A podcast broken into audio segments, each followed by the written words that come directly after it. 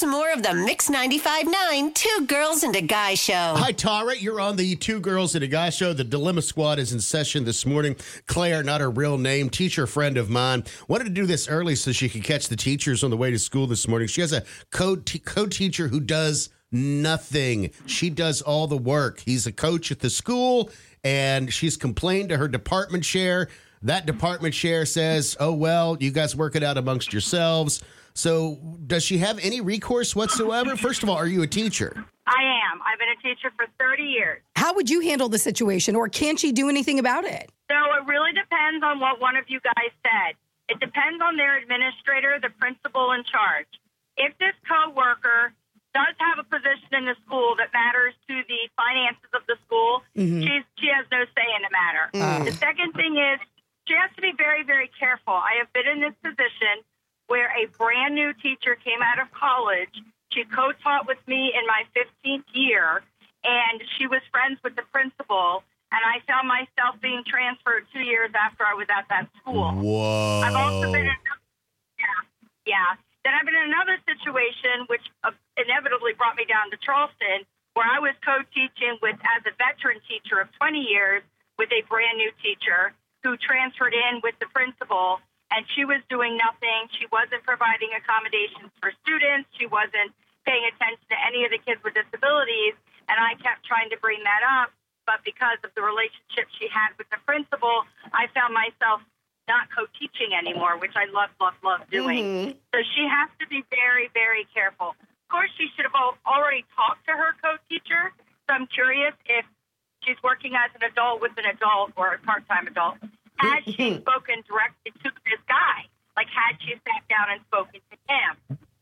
One could, one could only careful. assume that she's already done all that. For her to go to the department chair, I would assume that she's already had that conversation. And it, from what I understand, it goes well, and then, but he just basically ignores the conversation that had ever happened. Yeah, and I would also say um, your department chair in a building, you have a team lead or a department chair.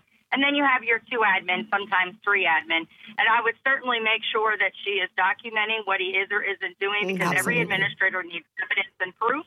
And if she has no evidence or proof, she's going to be hung out to dry. Yeah. And I hate to sound so negative, but being in education for as long as I have, it really... Oh, you cut out. Hello? Oh, I think we lost Tara. Yeah, I think so. I know. I was ready for her final thoughts, too. Like, what was this? She found out what? She what left us cliff- hanging. What a cliffhanger, right? Oh, my God. Oh, wait a minute. Is she back? There you are. You you cut out. You said that you left us what? Uh, said, I love, love, love my administrator where I am now. It's the best one I've had in thirty years. And she would never question me if I had concerns with, with the coworker. Gotcha. So you found the right place for you now. This may not be the right place for Claire. Absolutely. Right, exactly right, and that's the hard part is making that decision that you're fighting, you're climbing a you know a brick wall, and you may as well just move on. Right.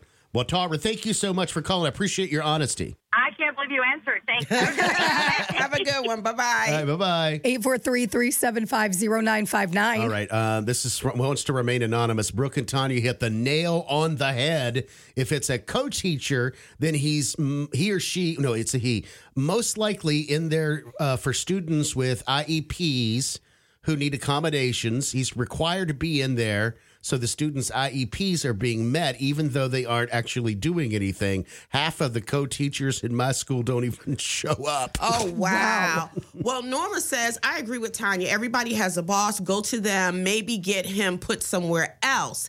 He is useless to her, it sounds like. And here's a thought. Call out sick one or two days, he would have no choice but to do something and would probably be awful at it. And then they would know he's useless. That's those. I the, love that. Those, it's a great idea, but those are the days when he'll show a movie.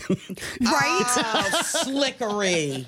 Totally. Some kind of, uh, some kind of actually like, m- like movie theater movie that is wrapped somehow in education. You're right. But really isn't, because it's really one the kids isn't. will love. Like, and it'll be like, if he plays basketball, it'll be like Hoosiers, right?